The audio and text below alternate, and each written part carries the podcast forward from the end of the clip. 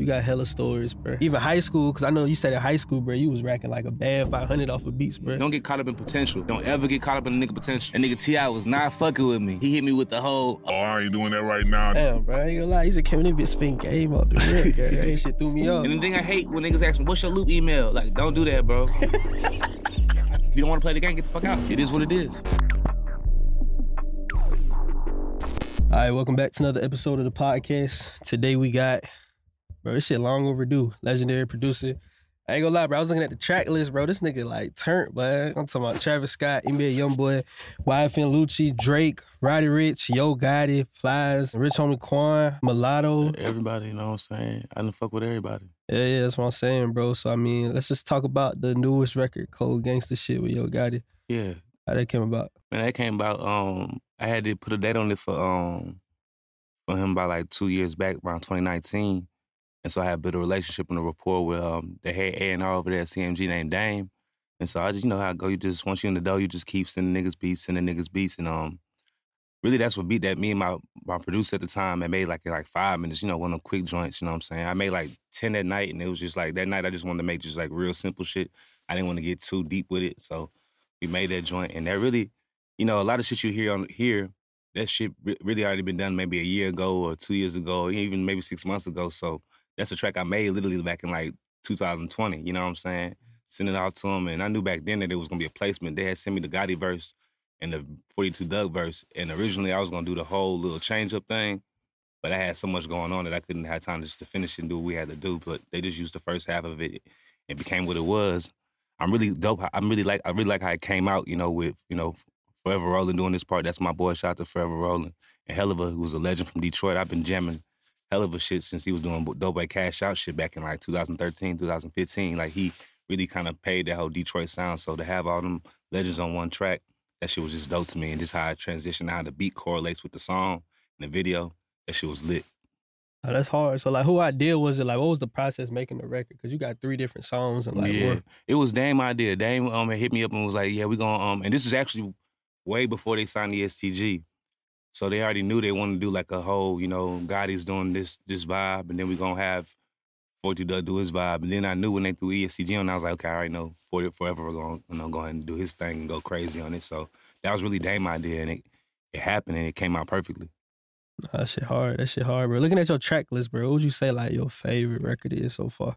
each like big record got like a different like experience and vibe to me. Like Keys of Streets was like my first platinum record, like my first record with like a major artist and like you know that really changed stuff. I I had been doing shit in Houston, like in Texas for like forever. Like I've been doing this shit since I was 15. I had songs on the radio back in Houston in the whole area. You know, Texas is kind of like its own country some damn times because it's so big and we real real independent. So I had the independent scene on lock for the longest out there, and so that was really like the whole YFN Lucci shit was really like my first time, you know, I feel like leaving the independence and going into the pros and that shit really changed my life for the better. Then, you know, then we did Everyday We Lit and that was even bigger than what I did at first. So that that each record like I set goals. So it's like, okay, cool, I did this and I want to do the next thing. So after I did Everyday Lit and Key to the Streets, I kind of wanted to like branch off. I didn't want to become no in-house dude where it was just like I just make beats for just one guy. And that's when I met Travis and then I did Yosemite. But I think my favorite one out of everything might be When to Say When by Drake just because it's fucking Drake. Yeah, You know what I'm saying? And you know, it's not a lot of producers that can just say I got a song with Drake. You know what I'm saying? And this based on how I nigga do everything, I do everything independently. I don't really just be, you know, I, I got a manager now. I just got a manager like last year. But every placement you done see me got, it really done been just me, just me doing my thing. So it just give me the, it just give me the the uh, like the motivation and the confidence to just take things higher and higher. You know what I'm saying? So I think out of all my tracks, I think when to say when my favorite, just based off I got the video, and like I said, it's Drake, and that's that done really correlated and then built to some new shit that's gonna come out, you know, in the future. You know. Shit, that's hard. That's hard. So I mean, bro, I ain't gonna cap. When I was doing the notes, you got hella stories, bro. So let's really like start from the top. Let's go all the way back to 2010. Like even high school, because I know you said in high school, bro, you was racking like a bad 500 off of beats, Yeah, bro. yeah, we was going crazy. That's when I first started. Um, I had partners. It was really a, a dude. I ain't. I don't call him lame, but like he was like just a, nerd, and I really ain't never been like. I always did music. I was in the band. I know how to play like like I know how to play every horn, all the kind of stuff. So I already knew the theory and stuff like that. And then like you know back in those days, you had like cats like Drumma Boy going crazy, Lil Jon, Mannie Fresh, one of my favorite producers. But I'm a real Boosie and Webbie fan, so I used to like Mouse on the track and Nitty Beats, and I, you know I used to listen to all them cats make beats and shit. So right around that time, that's when um the whole I don't know if y'all niggas know, I don't know if y'all young enough to know, but like it, they had the whole little Dallas boogie movement going on with like my Dougie songs like my Dougie and like you know artists like Dorrough, um, Fat Pimp, a bunch of artists back in the day. Even B King, B King was going crazy back then. B King was somebody we was looking up to back then because he was just he had all the clubs on Smash. Like that was the thing to do back back at the crib is just have your songs on the club going crazy. And so we had started up my own. We are we started up our own team called LAD to compete with what's going on. We had DJ Chose. DJ Chose was over there at Prairie View, and them going crazy DJing. And then we had our own DJ named DJ Allo, and we was there. I was going to TSU. Shout out to Meg. Meg went to TSU too, Texas Southern University, and right across from TSU in Third Ward is U of H. So, we, so the promotional team and the people that was doing stuff at TSU was just me and Allo over there at U of H. We came together and we made LAD. And so at first, like the OGs was kind of hating because we had like the gold DJs, they was doing their thing. So we was like, man, since y'all ain't playing our stuff, we gonna just play our own stuff. We had all the college parties going crazy. We had parties damn near 15,000 plus. You know what I'm saying? Cats like Maxo Kreams coming to parties back in the day. So everybody you see come from Houston, I got like a special place in my heart for because they've been doing it just as long as I have. And to see everybody finally getting their due is just a blessing from Maxo, the B King, the DJ Chose, even Lil Ju, which was like the first producer I really took under my wing. was like, I mean, my partner Deezy, um, I don't know if y'all ever heard of Monaleo, but he do a lot of shit with Monaleo. And um, he brung us, he brung him to the crib and he was like, hey, this is Lil Ju. Y'all gotta you gotta fuck with him. He dope dope. And when I met the Ju, his beats was hard off the rip. All I just showed him just how to move out here and just sell your shit and just, you know, sell yourself. You know, I like to carry myself as a rapper or just as like, you know, that nigga cause you know that shit sell, you know what I'm saying? You can't be too humble, but at the same time you gotta know how to play the room, you know what I'm saying? So it started off from there. We had crazy club songs going. And then, you know, I just kept building my name up in the ranks, in the ranks, in the ranks. And then one thing led to another. I met T Ferris. And T Ferris was a nigga that really gave me game. If you know T Ferris, T, T Ferris ain't gonna shut the hell up. He gonna just give you game, game, game, game, game. And this when I was like in and out of jail, doing shit I ain't had no business doing. Then I ended up getting on house arrest. And that's when shit really just turned around because I had no choice but to go to the studio and the crib. That was it. Like I just like in the studio literally was like maybe a mile or two from my crib. So me and my partner B Hood would literally, you know, get up every day, do what we got to do. I go check in with my PO, and I just walk to the studio and I just sit in that bitch make beats every day. And then T Ferris will pull up, and he'll just give me game on how to move around. He actually the first, he actually the one that booked my ticket to Atlanta for the first time ever. I ain't never been to Atlanta ever before. He booked my ticket to Atlanta, and um, it's crazy. Before all that even happened, like a month before that, I was in the lab with Rocco and Stack Five, Stephen Jackson, the basketball player. So I remember my, my, my dad passed when I was two. But my dad played in the NFL. He was like one of the first pro athletes in my family. And so like I remember I posted him on I posted him on Father's Day. And this one Stack Five was following me. And He hit me up like, nigga, that's that that's that's your daddy. I was like, yeah, yeah, that's my daddy. He's like, nigga, that's my first cousin. I'm like, the fuck? So I found out me and Stack was cousins. So yeah, that shit blew my mind. So and we was already working on this when he was rapping and stuff like that. So he so T Ferris, fast forward, T Ferris booked me a ticket to go out there, go fuck with Stack, just to kick it at his crib, get immersed in the Atlanta culture, get to know motherfuckers and shit like that. And so I remember being out here, moving around. We went to a Blue Flame, and um, we was in a Sprinter, and I was I was I was fucking with Johnny Cinco, but I always heard Lucci on Johnny Cinco records. You know, you remember at the time when he was trying yeah, to you know put him out sure. there, put him on and shit. And um, I remember hearing, like I said, hearing Lucci on the radio out here. I think it was Wonder Why, and I was like, bro, we gotta bring him to the H. And this when he like wasn't even popping yet. You know what I'm saying? I'd be trying to let producers know, like, you know, you want to fuck with niggas before they blow. You don't want to try to get in the circle before they too hot, too busy. I try to fuck with niggas right before they make that that next step to the next level. You know what I'm saying? And that's kind of how me and Lucci played it. It's so funny because when I met Lucci, Lucci thought I was a club promoter. He thought I was promoter because we went to V Live. I took him around the whole city. You know what I'm saying? you know what I'm saying? His people staying in my crib, sleeping on the couch, and we just built a rapport and a relationship from there. And then that same night after he um did the Takeover Tuesday with us, the whole little industry night with us. I think we had Travis Porter come out, Black Youngsta, all the all the people had came out. So I was like the first thing to bring them niggas all to the city at first. This is back in like 2014, 2013. So with that happened, we went to the studio and I was working with an artist named Roger Diego, who was kind of popping. He was part of the whole TSF movement, the whole uh, Sauce Walka movement. And so we had a song called Blue Cheese. I was going crazy out there locally. And we, everybody was like, bro, you know he need to get on the song, Lucci. So we took him to the studio. I remember Paul Wall pulled up. We all was at the studio vibing, and I just pulled up the shit. He's like, bro, you made these beats? I was like, yeah, bro. He's like, bro, I didn't even know you was a producer. So we just built a relationship from there. every time he come out to Houston, he'll fuck with us, and every time I come out here, I'll fuck with him. And so I was just making beats, making beats, making beats at the time when I couldn't do nothing else but make beats. And then I remember one day he texted me he's like, "Hey, bro, I got a surprise for you." I was like, "What is it?" And then that's when he sent me Key to the Streets. And then, like I said, it's been a ghost since then. You know what I'm saying? So I'm blessed. You know what I'm saying? But it just show you, you know, you got to make a way out of no way. You know what I'm saying? If I would have never came out here and did what I had to do, I wouldn't be sitting in front of you right now. You know what I'm saying? So that's lit.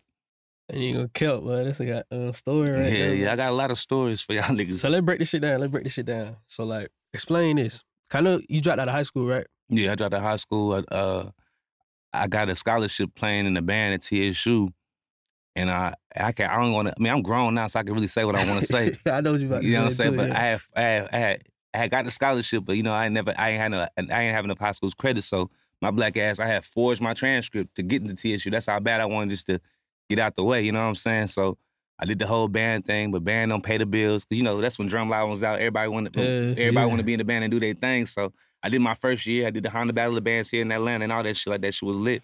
And after that, I remember being at Greystone, and Greystone is like a, a legendary. If you ever heard of Big Moe, he talk about it in the song Greystone at TSU. It's a legendary like college college apartment setting. So it's be a bunch of parties going down, a bunch of lit shit going down. And so I remember my weed man, he was all, and I never been in a big studio before in my life. He was like, "Hey man, you know, I'm going to the studio after I do this." And I, he always said this shit. He dropped me off an ounce. He always said the same shit. I'm finna go to the studio. I'm like, man, let me go ahead and play it. So nigga, I had beats on the CD. This before niggas had the flash drive. I had beats on the CD. I was like, hey, bro, check my shit out, bro. If you fuck with it, you fuck with it. If you don't, you don't. So I gave him the uh, gave him CD of beats. He called me five minutes later, man, you hard, you hard. So shout out to this nigga named Zano, OG named Zano. The nigga took me under his wing, and I, that's when I just got to be in studios, and I ain't had no VSTs. I was doing all stock sounds. And so I met a bunch of other niggas who just put me on game. This nigga named Knucklehead that was doing this thing out there too. And so they put me on so much shit in that hole. And this one I was like 17, 18. So I was like the youngest one on the block. And this one, like I said, B King was going crazy.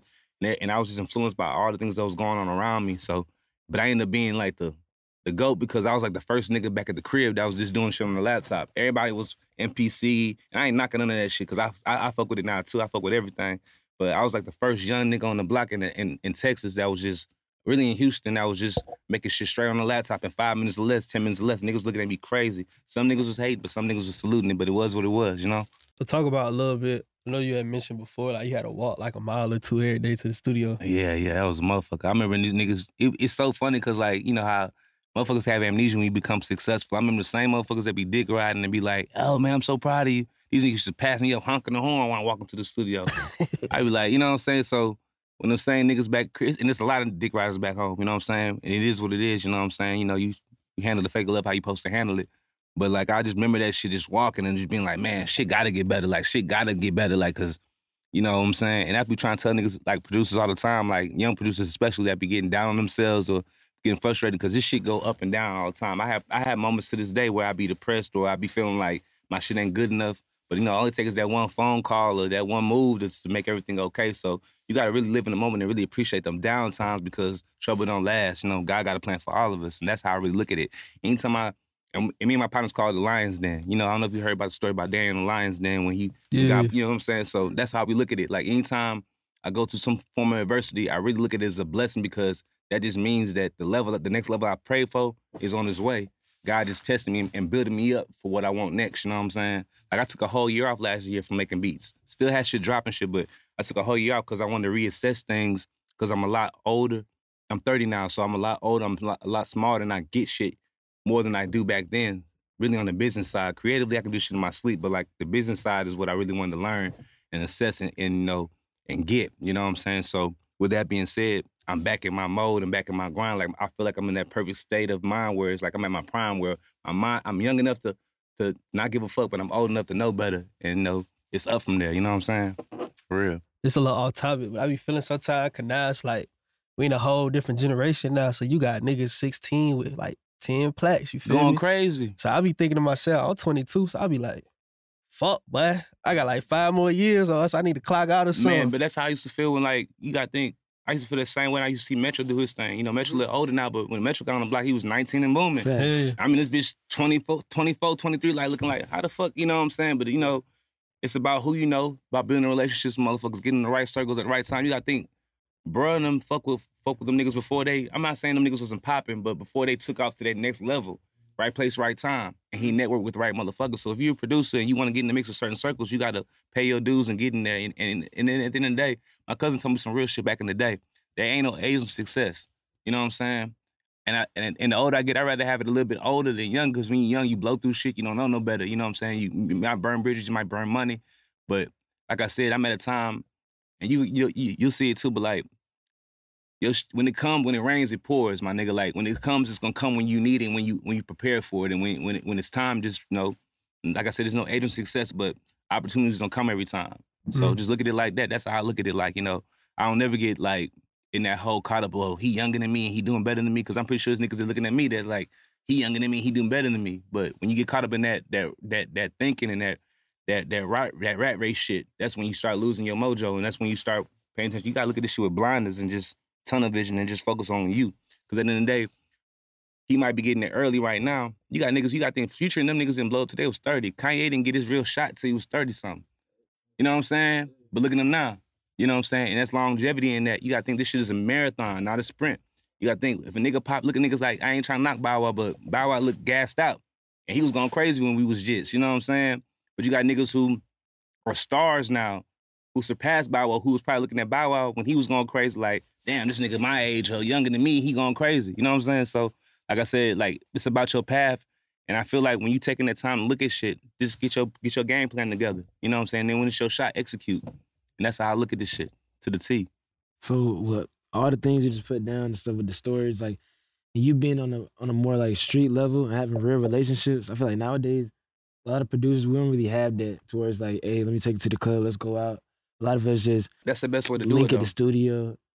A lot of us link at the studio, make beats, and then go home. We ain't really like sharing real vibes. You can't you can't you, you can't do that shit. Like like I get it and I understand I understand hundred percent, but like you gotta think like even with a nigga like me, I don't want to talk about music all the time. Mhm. Like I want to talk about these hoes. We could talk about getting some money. We could talk about the game. And I feel like that's the best way to build rapport. Everybody had to build rapport with, as far as and artists and artists. We done did stuff outside the studio. Even my producer partners, like me and my nigga Buddah and all this shit, we go bowling and shit like that. We don't just be like, we gonna pull up, and let's make beats. That shit, you know. We do that every day, you know what I'm saying? And then you gotta think this shit's all about building chemistry. And I really took a page out of like how Dr. Dre used to move and Teddy Riley used to move. Like them niggas used to literally like literally kick it with an artist for a whole month before they even cut records. Meaning like they'll go to the club, they'll go do a bunch of things, and you build that chemistry with a nigga and they comfortable Yeah. with you. And then once you're in the dough, anything you make is they fucking with it as long as you're on the same page as them. So I encourage producers as much as you can. I know it seems kind of hard. I know some rappers can be weird, but if you know somebody that's talented and dope and got some little motion, build a rapport with them outside of the studio. You know what I'm saying? Do that shit, do that shit, do that shit because it makes everything else more easier. You know what I'm saying? You become a nigga partner and a friend. And like I said, you and then like I said, a lot of this shit be suggest suggestive. We all got dope beats, but it's about who's in the door with them first. Who they gonna think to put on first before they put on a nigga like you that don't they don't even know because they got to think about the money and the bread they got to break down. But they, if you they partner or just cool with them, I ain't talking about buddy buddy, but just got a cool relationship. They know you're a cool dude. They gonna look out for you way more than they gonna look out for a nigga that just emailed them some shit. You know what I'm saying? So don't get caught up in being in the studio all the time. Don't get fucked up. Master your craft. Do all that shit, but take the time out to handle the other side of the shit. Because these are people at the end of the day. Relationships are worth way more than money.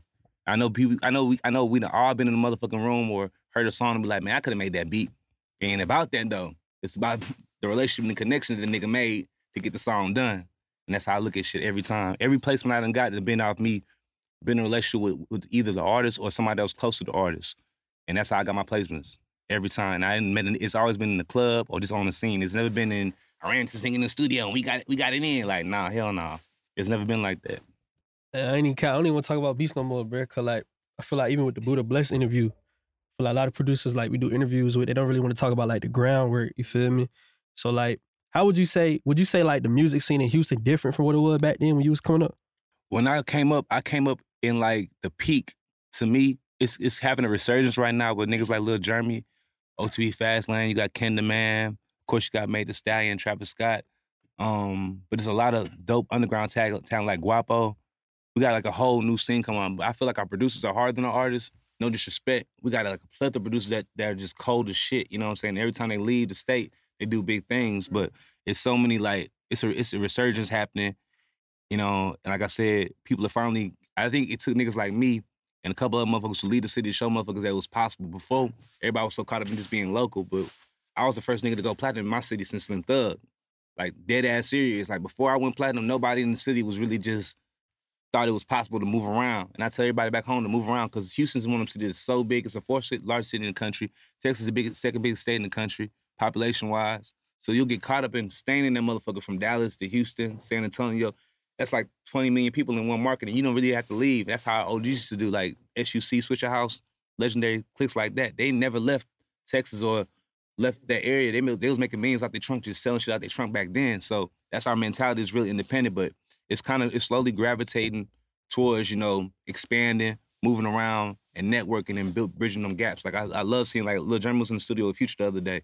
He fuck with young uh, Baby and all them folks like that. Maxo Kream, you know, fucking with Tyler the Creator. I never thought, thought I see the day when that should happen, but niggas is taking them chances and moving around. You know what I'm saying? Even with B King and 2 Chainz, like I never thought I'd see no shit like that. But it's dope that niggas is taking their chances and moving around and making them move. So I'm saying that I, I say that to say that it's like a resurgence coming around. I feel like it's a new renaissance, a new shit finna pop out the city for shit show.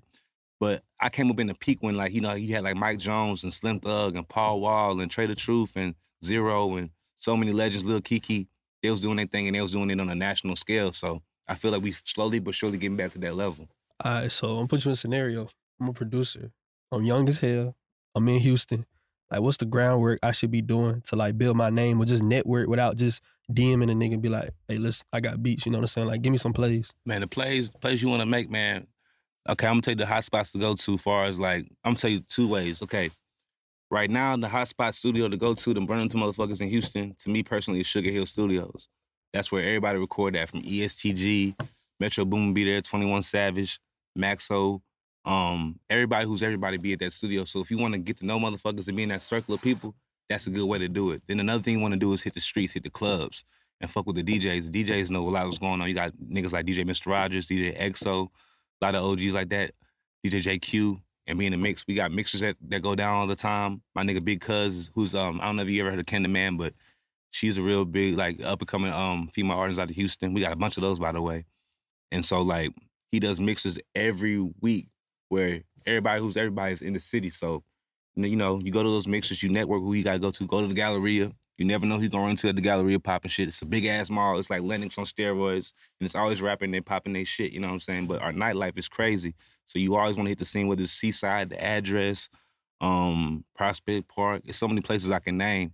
But don't get caught. Like I said, don't get caught up in just being in the studio. Get to know these producers. Like, like I said, like another nigga that's dope out there is DJ EXO, our producer. He knows everybody out there. You know what I'm saying? So you want to get to know these certain producers that are doing their thing already. You got to you really just study, study, you know, do your studying. Like if I came out here, I know that okay, Metro is that nigga, or Sonny is that nigga, or you know the gatekeepers. To find out who the gatekeepers are the city. Like I said, they like they cast like Mr. Rogers, they cast like DJ EXO, MC Beezy.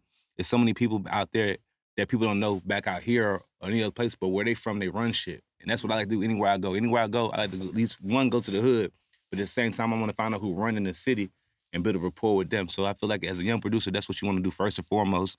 Find out what studios is popping. Like I said, Sugar Hill. That's that's the one that's the most popping because it's not too sterile. It's not too like you know too like you know you got the studios you can't even smoke in. Right. You can't even catch the vibe. It's like real real sterile. This motherfucker ain't like that. It's like it got a real homie feel. It's the oldest studio in the city, by the way. It's a good vibe. We got four big ass rooms, and like I said, it's somebody in there making moves every day. You can't miss if you go up there. You just can't miss. Damn, bro. I ain't gonna lie. He's a came in spin game out the red. I ain't even gonna count, bro. That shit threw me off. So I so like I know for a fact, like the people who watch our interviews, like we're talking about, you know what I'm saying? Introverts. That's what you call them. Yeah. So like I know talk about your Travis Scott placement, like how you walked up to him and just Oh, that shit was crazy. So um this this is when I, um I had moved out here around 2017. But then my um my girl at the time, she got pregnant with my with my um, my second child. And so, you know, I don't know if anybody know this shit, you know, listening, whatever, but you know, when your girl pregnant, they, they, they want a nest, which is basically they want a crib, they want everything comfortable. But our, both our families both stayed in Houston, so we couldn't be out here with the baby. And then, you know, it was just too much for her. So what I did was, when I had my crib out here still, I ended up getting an apartment back home.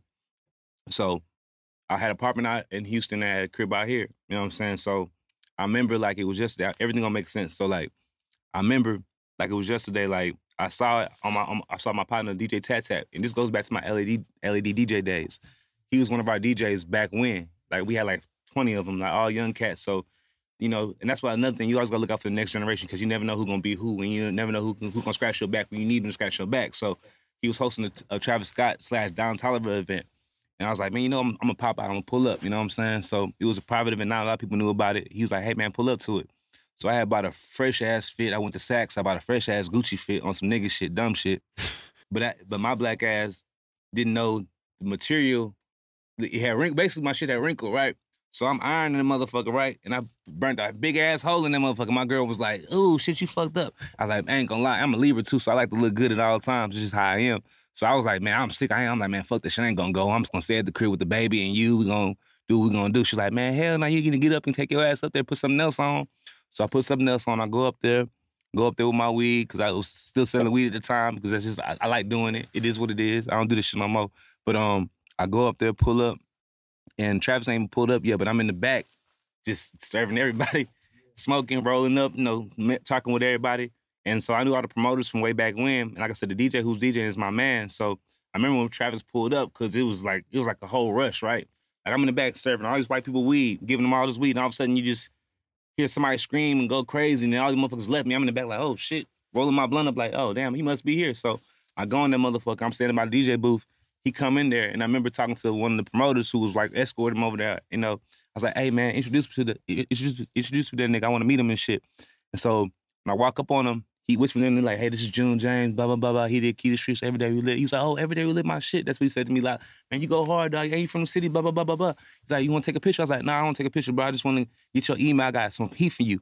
And I literally had made a Yosemite beat out here like a week ago. I mean, a week before that shit. So, and the thing is, I didn't even know that he was on that vibe. I was just like, I had some other shit I made from that. I thought that would be his vibe. You know how he got that little sound, that Danger Girl sound, whatever. But like, so I had um gave him the five pack, man, my nigga, and literally like, and he's like, I'm gonna give you my personal email. So he gave me his email. I went back to the crib, sent him the five pack, and literally two weeks later, that's when we had Yosemite. It was done. Like two weeks later, and this is like the last track that made the album. Like you know what I'm saying? And and, and I'm, I'm, gonna keep it all the way buck with you. Like I'm the type of nigga I jam future, I jam trap shit. I, that's you know I'm I got a more of an extended palette when it comes to music now. But back then I was just jamming future, Boosie, Webbie, like just straight nigga shit. Like yeah. we was not I wasn't jamming on Travis Scott, so I didn't know how big he was until the shit really dropped. I was like, oh, this, this nigga really this nigga really hard. You know what I'm saying? I didn't know he was gonna put Gunna it. And Nav shit was fucking hilarious when the, the vocals was low yeah. and shit like that. and I ain't gonna lie, everything I hear for the first time, I don't like it. Like any song I done did, the first time I heard it, I was like, man, you know how you, you got a vision or you know how you want somebody to get on the track. When I heard it, I was like, man, this shit cool. But I'm seeing everybody else vibe. So I'm already everyday lit. I thought this shit was the weakest shit in the world. I ain't gonna lie. I remember Fly played me the song. I was just like, man, this shit corny as hell. But it, it was a mix. But you know, when they put that promo behind the motherfucker and you start hearing this shit on the big speakers and hearing everywhere, okay, I fuck with it too. But that was the track that we made it. And I heard that I was like, man, this shit short as hell. Like, you know, I thought it was gonna be longer than that. And I'm like, why is this nigga vocals turned down so low? But then everybody else loved it. And you know what I'm saying? I was like, okay, fuck, fuck it, let me just embrace it. The more I started listening to it, more I started seeing everybody love it. It made me love it even more. You know what I'm saying? So that's how that shit happened, man. Like if I wouldn't went to the club, I wasn't if I wouldn't listen to my baby mama and got my black ass up and went to that club, niggas would never heard Yosemite, or never got done. That shit crazy. And it's crazy how I made that beat because I had a session with Rich Homie Quan.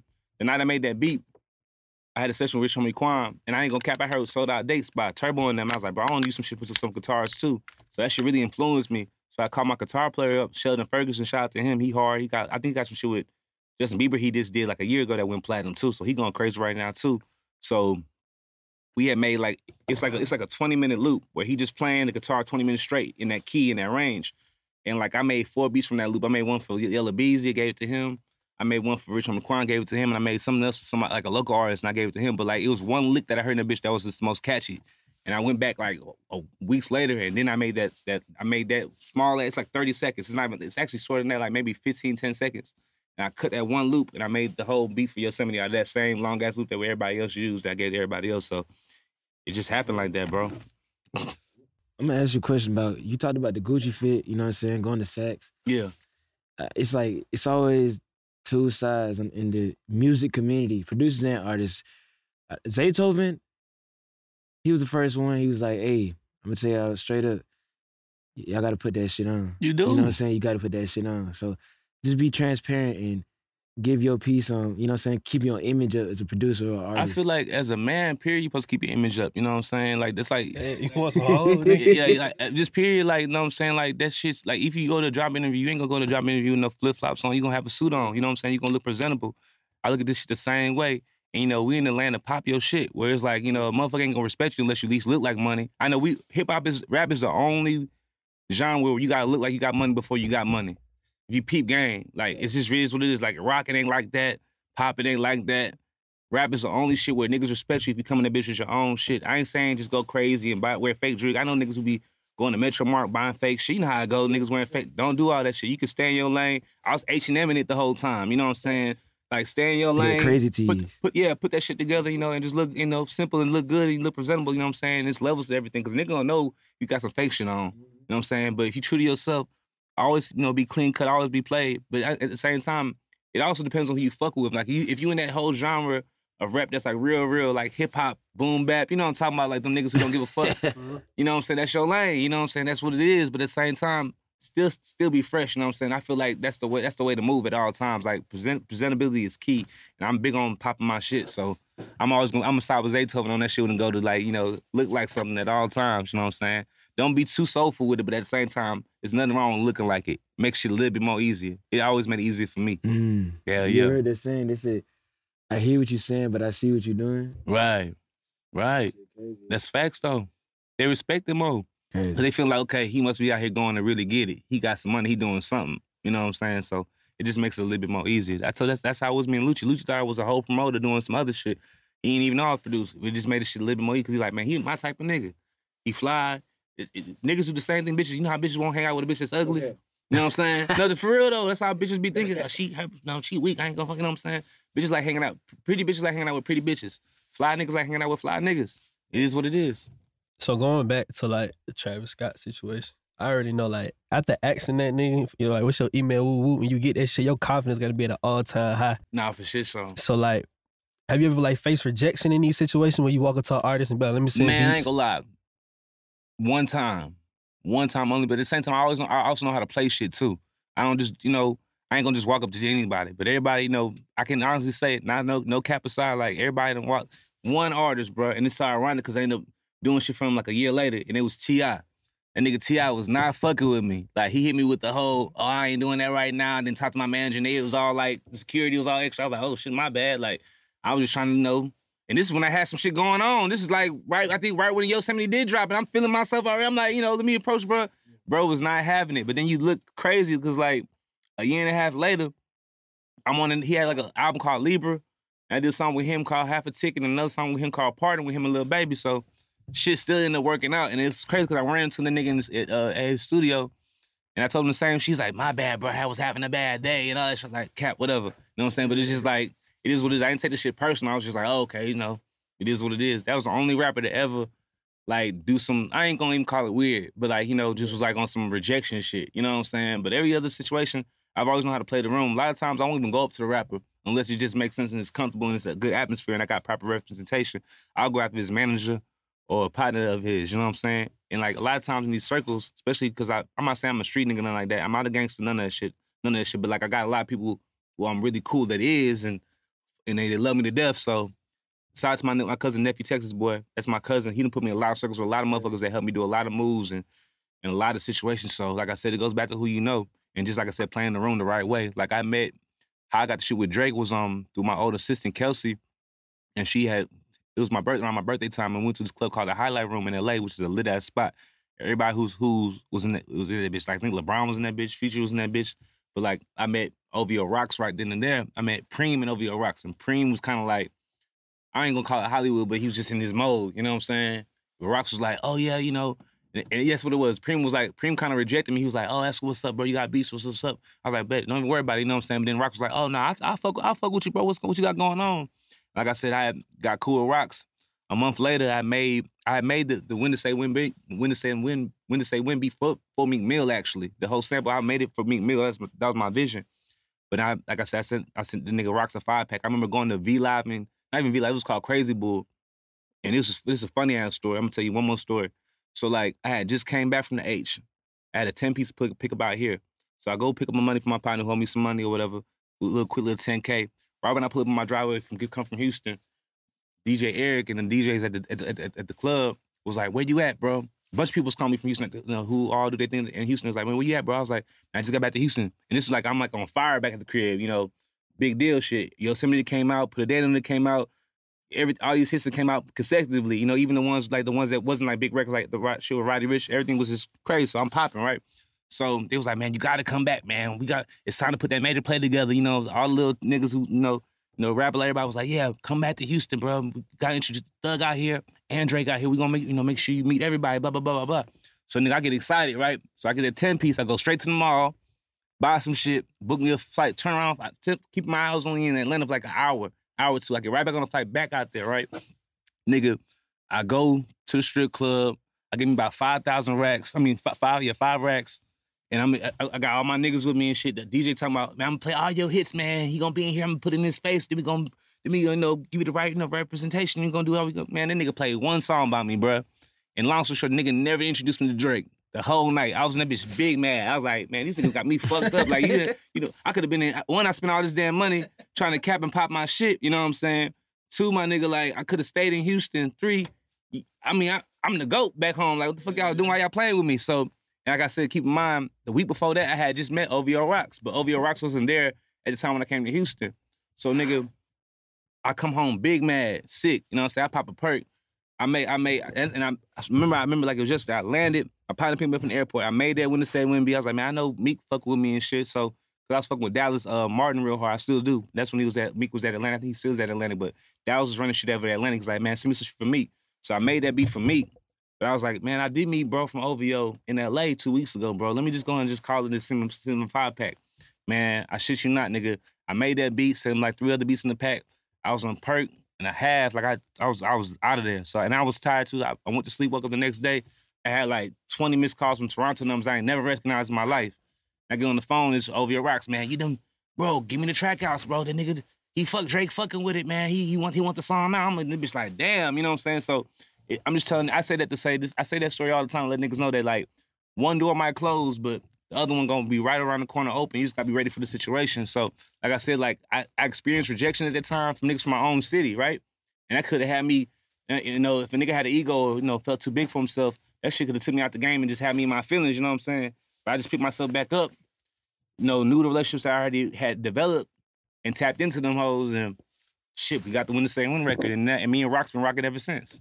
You ever like take shit personal at some point? Cause I feel like I always like I used to take shit personal all the time. But how old you is? Twenty two. Yeah, you gonna take shit personal at twenty two though. But you, you, I'm telling you, as a nigga older than you, I'm like eight years older than you. You know what I'm saying? Don't take it personal. That's how I be feeling like, but it be industry shit. You yeah, feel yeah, me? but but, but at the end of the day, it's key word is industry shit. You gotta learn that you gotta learn that everything ain't personal, it's business, Mm-hmm. and that's how a lot of people look at it. You gotta think a lot of people who in the industry have been jaded, meaning like they've been in a lot of situations where they gotta have tough skin, and you gonna turn in that too. Because I'm the same way. Like I ain't saying I do whole shit at all. I do nothing but good business, but I know I, I can read a room fast, I know where my time is valuable. You gotta think on your journey through this shit, bro. You gonna meet so many motherfuckers that do what you do or want to do what you do. You gonna meet so many motherfuckers that rap and shit. This shit becomes second nature, and, it, and shit gets repetitive. So, like I said, it goes back to dressing fly and doing having shit, having ways to stand out from the rest. You know what I'm saying? When you don't stand for rest, you kind of feel that way where you feel like, damn, nigga getting shitted on, nigga getting slided on. But all like I said, all that shit is, is to build you up. You know what I'm saying? It's really to see how bad you want it. It's called paying your dues. Like I said, I've been doing this shit since I was 15, 16, bro. I can't, I can't tell you how many times I was in my feelings. I can't tell you how many times I was on the phone with an older nigga talking shit like, man, you got me fucked up. I'm the nigga, you know what I'm saying? Real shit like legends. I used to get on the phone with real legends and talk shit to them niggas and like, you know what I'm saying? You know, like real shit, because I was just impatient and one of my time and one of my, you know, one of my just do, because I knew what I was capable of, but the world ain't seen it yet. You know what I'm saying? So I say that to any young nigga who just ever feel like that, my nigga, just keep trucking, keep pushing, and surround yourself around love at all times. And you know, and always remind yourself that this shit is, like I said, is a marathon. It's a, it's a journey. You're supposed to go through these situations, growing pains. Because if you don't, you ain't gonna never know how I feel when you do fall off, or if you not fall off, but if you do experience some kind of hardship, you ain't gonna know how to handle it. But never take nothing personal, my nigga, because you'll talk you'll talk yourself you'll talk yourself out the game. And it takes so much energy to be negative and to focus on the negative. I don't know if you ever argue with somebody, like like like really argue with somebody, you after you done, you feel so exhausted and drained. You be like, mm-hmm. man, what the fuck? And you realize, bro, I just gave this motherfucker all this time when I could have got me some money. I could have got me some pussy. I could have did all these other positive things instead of arguing with this one that one nigga. You know what I'm saying? And I'm telling you from experience, I used to be that nigga. I used to fight every battle, bro. But the older you get, you just get more strategic with your time and your energy. You know what I'm saying? And I'm telling you, so much shit comes good.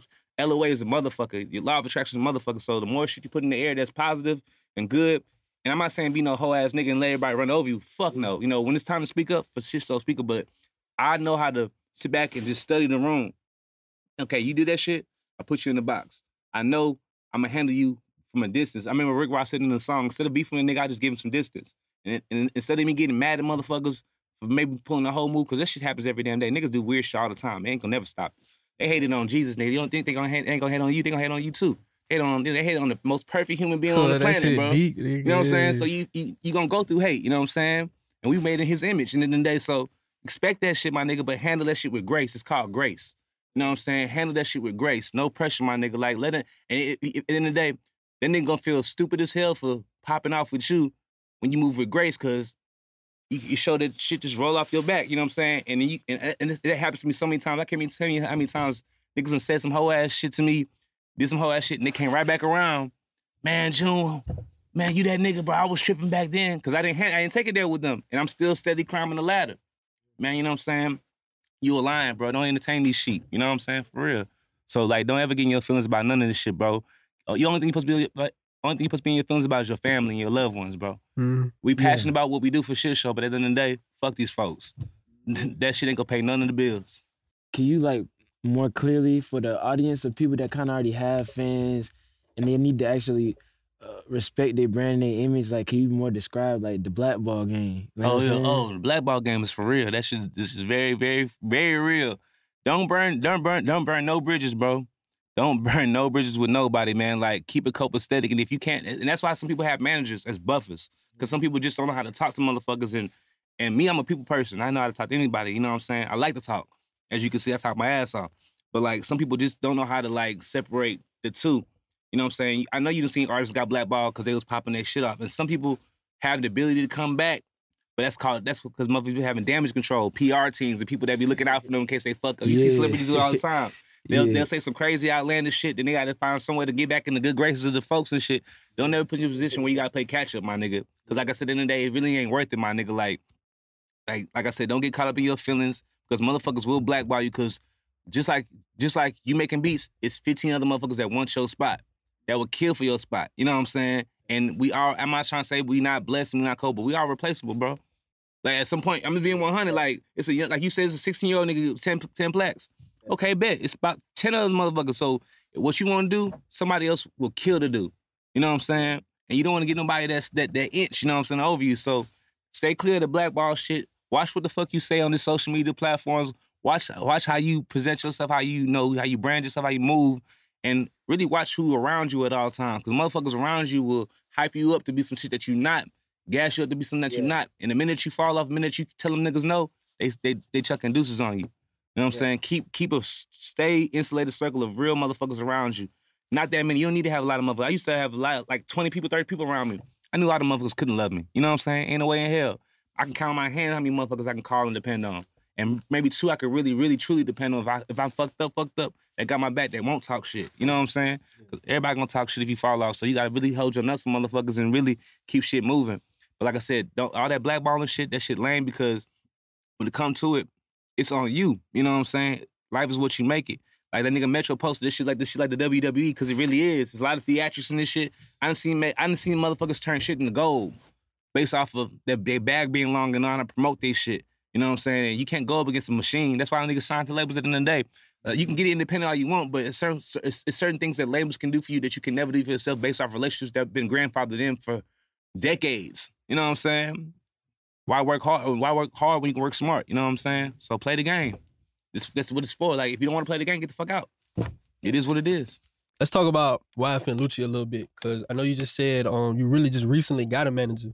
Yeah. But I mean, you didn't you like you had a publishing deal. What was the situation with that? Like you secured I the whole deal. Yeah, I, I did a publishing. And really, it's so crazy because I really did it out of love for Lucci. Like, at you know, when we was cool, like we we went our separate ways. You know, how I be one hundred with you. Like, egos came in the way of you know of of us being who we wanted to be, as far as like a, a duo, right? Mm-hmm. Because he felt like he made shit pop, and I felt like nigga I'm hot, and so we even butt, butt heads a couple times. Being 100 was square business, you know what I'm saying? But I feel like I ain't gonna even say a, a battle was won, but I feel like I rose above it harder and better because without those like I said, them, that, that adversity of niggas, like I had one point, this nigga even told me to my face, and this after we made hits together, like, nigga, you a fan, nigga, like you ain't shit. Like, like those type of arguments we had. Yeah. And I remember sitting in that trailer, and this when I this before I even knew what I was gonna do next. I was like, man, you got me fucked up, I'm finna show you.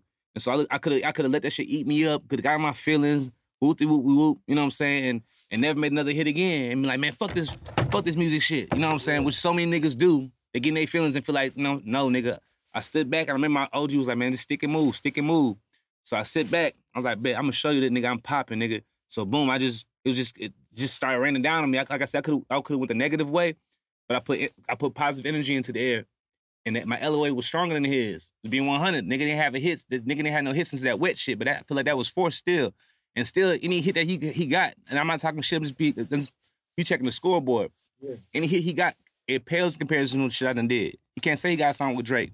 He can't say he got a Billboard number one record with Travis Scott. He not Grammy nominated. I am. You know what I'm saying? Like just being 100. Like, and it is what it is. You know what I'm saying? And his story just goes so, go to show you that you got you, you can't run in these crazy ass circles because you'll crash out. You know, no, Brad had no business doing what he was doing when he was around what he was around, just being 100.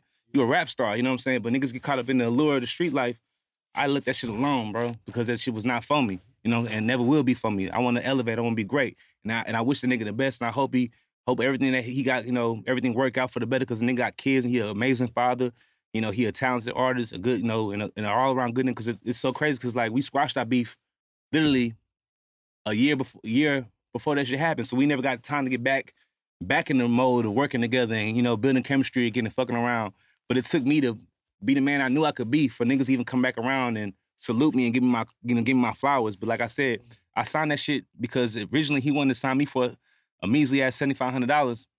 He wanted me to sign the YFN, and I was like, Nah, bro, I can't do this shit. I make seventy five hundred dollars in a week doing what I do. You know what I'm saying? Just being one hundred. I always been like that. And then this is actually uh, when I was in, going through a downtime. I was sleeping on my partner couch, but I still had money. But I was just trying to figure out what my what my next move was gonna be. So I could have like been on some desperate shit, like, man, I'm gonna get off my nigga couch. I don't wanna be here. And I was like, man, I'm just gonna hold my nuts. It's all good. And then at the time, I also caught up in like what I had going on. I even know Q Streets was doing what it was doing the entire time. I'm just like, I'm like, okay, these niggas is playing the song because it's produced by me in the club locally. But it wasn't until I was like making moves in the Bay Area or going to like going to a party in Dallas or just traveling around the country. I'm hearing this song everywhere. I'm like, damn, this bitch is a national hit. It's going crazy and shit. So I remember he wanted to sign me. But at the same time, it was like a bidding war. I had like Warner Brothers wanted to sign me. They wanted to give me, and this was before Everyday even came out. This was in, this was in the back burner. It wasn't even out yet. I think Warner Brothers wanted to give me 100 bands. Uh, Sony wanted to give me like 125 for the pub, you know, all this shit like that. But I signed with TIG for undisclosed amount simply because I thought that me, him, one is independent. I fuck with it, and I saw how they did with Rich Homie. That was one. That was one of my favorite rappers before you know whatever happened. And that's still my nigga, and you know, still one of my favorite rappers to this day, just based on what he did. But like I was like, man, I'm always down for the. I always, I always look. look I, I like the underdog situations. I don't want to be around part of nothing too too messy where I get lost in the sauce and shit like that. I want to be the main producer over here. Just the main artist. We can take off, do what we got to do. It never transpired like that, but that was the goal. You know what I'm saying? And I don't regret no move I ever made because, like I said, I learned a lot from this situation. So I ended up doing a little publishing deal with TI, TIG, which I'm still in right now. Damn it over with, but you know what I'm saying? I'm really excited because I done built my catalog so bossy since then that the next deal I do get is gonna be like that boy, like that million dollar boy, that that's that crazy motherfucker, you know what I'm saying? And I've been able to live and and live good off of the shit I done did based off of just being independent and moving on my own. You know what I'm saying? So that's how it really happened. I signed a TIG really based off of love for fucking with. And it's so funny because he even liked that shit. He was like, nigga, you jumped over me and went to fuck, go fuck the plug. I was like, nigga, I thought we was a family, you know what I'm saying? But I didn't know, I, I didn't know what it was because I, no, I ain't from Atlanta. I didn't know how messy it was, so I came out here. It is what it is. Damn, bro. That shit It's deep. crazy. So I mean, talk about like, cause I talked to we had we did a uh, interview with DJ Kid. He was talking about, bro, I would DJ and throw my own parties and shit. And you really like put yourself in a position to bring network to you and shit like that. So like, I don't know, man. Like what what what like, I don't know what I'm really trying to ask, but like DJ and shit, like That shit go hand in hand. That was the, like the DJ is the middleman between you and the artist, the crowd and the artist. And like I said, early in the interview, that's how I built my name up. Like real talk. Like I said, it was um it was a bunch of young niggas, like 18, 19, 20, 22.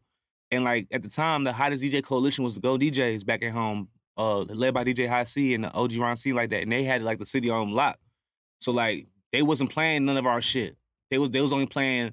I'm not saying they was dick riding, but they was like playing the OG shit, nigga shit, and niggas who was spending bread, you know, spending like thousands, even like even they was they was playing bullshit records because niggas giving them money to play. You know how it go.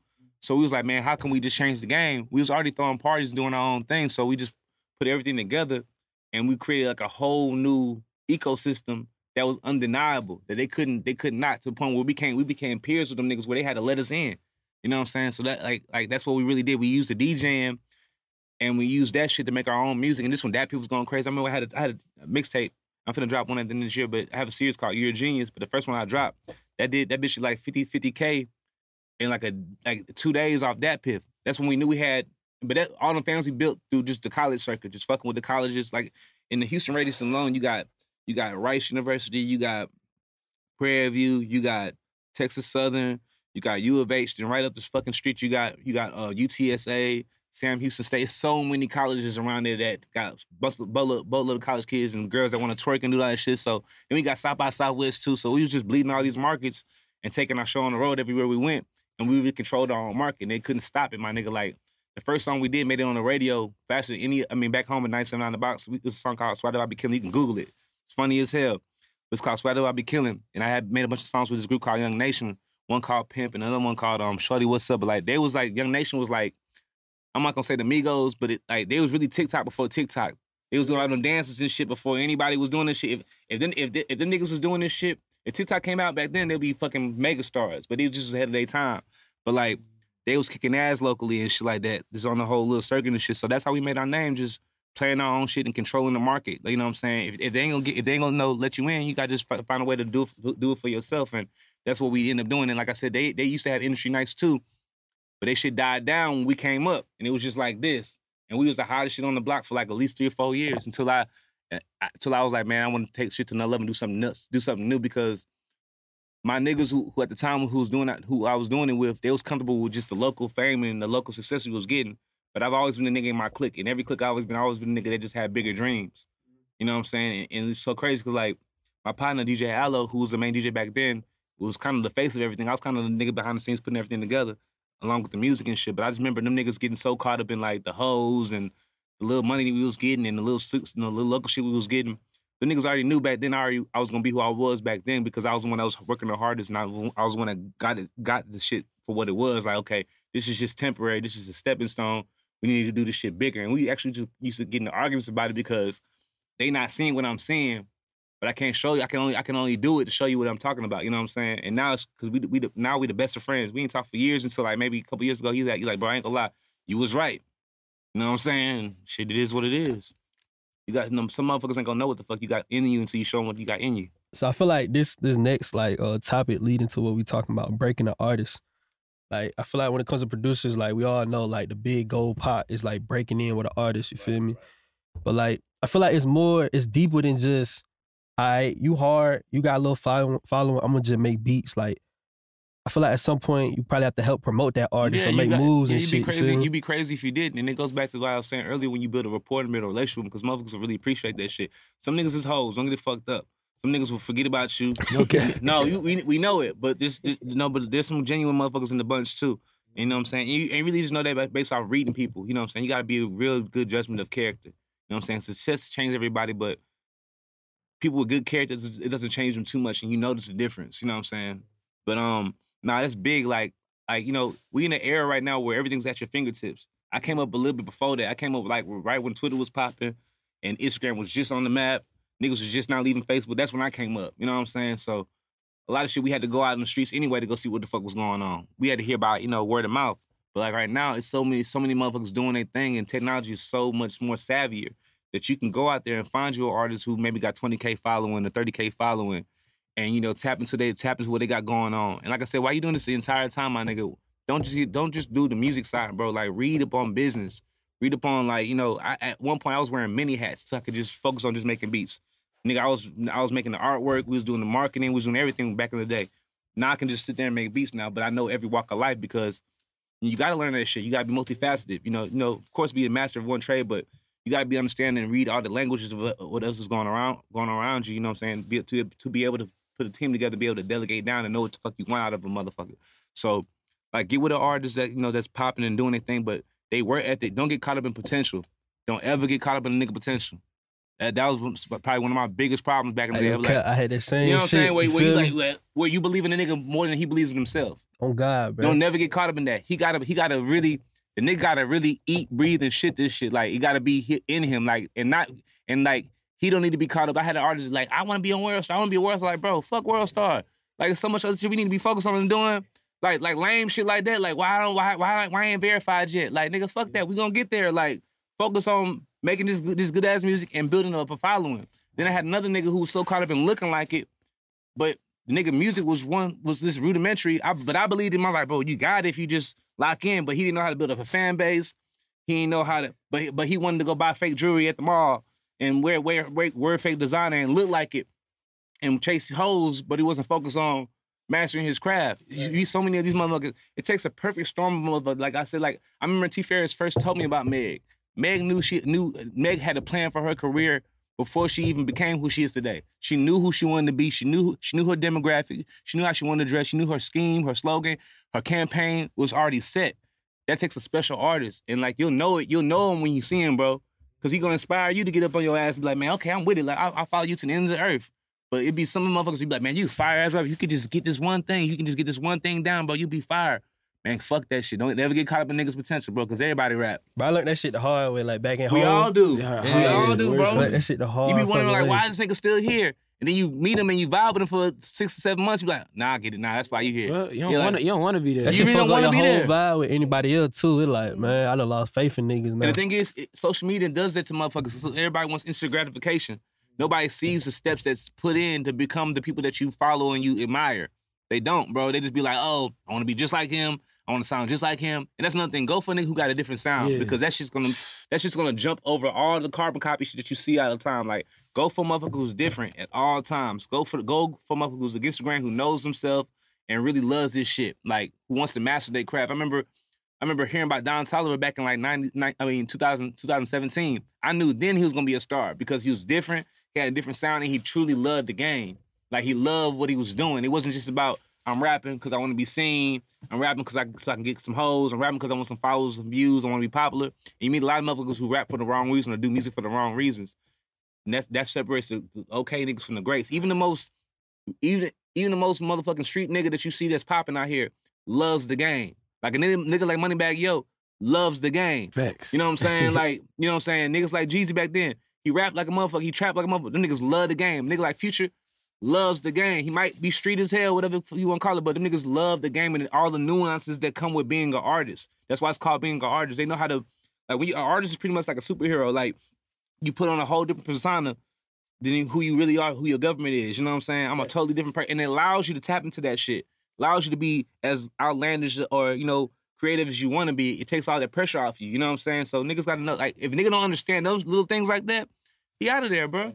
Like, you wanna be with motherfucker who you sit with and be like, man, check out this video by such and such. See how they doing this?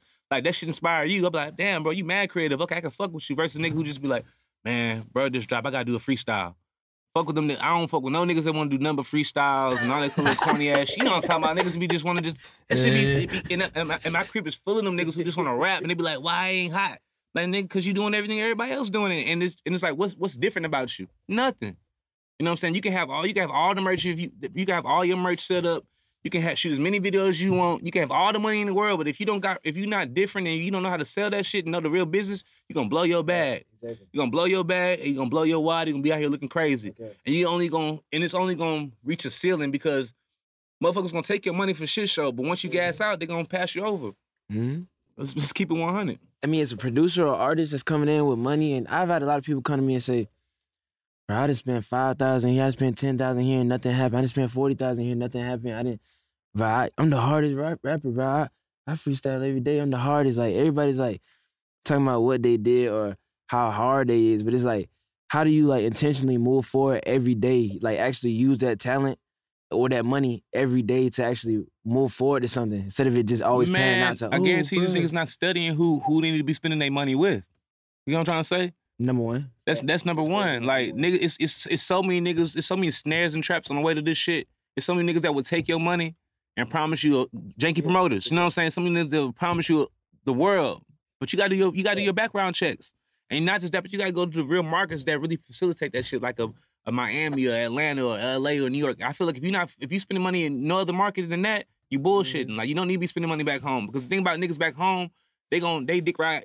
If, if I'm from Houston, right? They dick right out of towners all the time. So why not become an out of towner? You know what I'm trying to say? Like Mhm. Travis Scott, we never saw Travis Scott in Houston, not one bit, not not ever. You know what I'm saying? The nigga was in L.A. fucking with Mike Dean, doing what he had to do, spend his money where he had to go spend his money at. Mm. You know what I'm saying? For real, bro. I, we never saw Travis Scott. We saw Meg every now and then, but Meg was not out in the clubs, hanging out with motherfuckers, trying to, you know what I'm saying? She she got her circle, got her team, got her shit right, got her bread up, and went to the markets where she needed to come. She came out here. She really first blew up out here before she blew up back home in Houston. Being 100 with you. She was fucking my nigga Hot Rod, who does a lot of shit out here, been moving around and shit. Be breaking a lot of artists. Shout out to Hot Rod. He do a lot of like a lot of breaking for a lot of artists out of town and shit. He amazing. But um, you gotta know who to spend your money with, bro. And you gotta, like I said, you gotta surround yourself with people who genuinely love you and want to see you really make it, bro. Like I said, if you're not spending your money in the four markets, the four main markets that's doing music shit, you're wasting your fucking time, bro. And like I said, don't get caught up in trying to impress motherfuckers back home because the motherfuckers don't give a fuck, bro. And that's how that's when envy, that's when envy, that's when envy develops. Niggas get to hating. And if it's if a motherfucker see you every day, that means you accessible and, and, and, and it depreciates your value. That's why I don't go back to Houston all the time. If I do go to and if and, if- and if I go to Houston, niggas won't even know. I'll be I'll be kicking with my kids. I might do some shit, but I'm not gonna go to Houston all the time because if a nigga wanna book me, you can be like, well shit, we see John all the time in the club. Why should I pay him to do a walkthrough? Same thing with these rappers, you know what I'm saying? Don't get caught up in that shit. Like, don't get me wrong. Pull up on DJs, fuck with them. And, and if you really want to be smart, take these niggas out to dinner. Don't get like I see so many motherfuckers be mad at DJ for not playing this record, but do you even know this motherfucker personally? You don't. You didn't even try to. You know this nigga meet motherfuckers every day. I want to get him to play his records. That shit tires them niggas out. He don't know you, bro. And everybody, don't get me wrong, we all kings and queens. You know all this shit, black excellence for shit show. We all feel entitled. We all feel like we. No, nigga, humble yourself and take a step back and you know and learn how to do real personal relationships with people. Like, like that's what we used to do. We used to do whole little meetings with DJs. Where we we we do a whole catering thing where we feed them, make sure they're good. Then we play in the music. You know what I'm saying? Then like, okay, they're more comfortable. Like, okay, then this nigga showing me some love. You know what I'm saying? Then we put some money in their pocket. Even still, you know what I'm saying? But I can't tell you how many motherfuckers will take your money and never play your shit or never fuck with you only if you present. But if you build, like I said, you build a relationship with these motherfuckers and go to the right outlets and the right places to be, you gonna be good, bro. Cause like all these other cities outside Atlanta only be having like one or two niggas that's really popping in their city. Like in Detroit, you got DJ BJ. In Dallas, you got Baby A Baby. You know what I'm saying? Like in um Houston, you got Mr. Rogers and you know Kiati and people like that who run the like the radios and shit like that, or like just got the city on lock when it comes to what you know what's going on on the scene. Cities like Atlanta, it's a bunch of motherfuckers. You know what I'm saying? It goes stupid. LA, same way. It's a little bit more industry in LA, of course, but even in New York. But like, there's places to do things. You know what I'm saying? So key thing back what I'm saying before I you know get off push up is like know where you spending your money at, my nigga. Study the game. Just go back to what I was saying earlier. Study the game. Just cause you rap good don't mean you finna pop. Just cause you spend a couple couple thousand at the club or gave a gave a, a, a such and such DJ this amount of money. And that here's another thing, bro. Don't get impatient with the process. A motherfucker will drop us. These motherfuckers be dropping whole projects. You don't even know who the fuck he is. Like y'all gotta stop doing that shit. Like, bro, pick a song and ride that bitch out for a year, bro.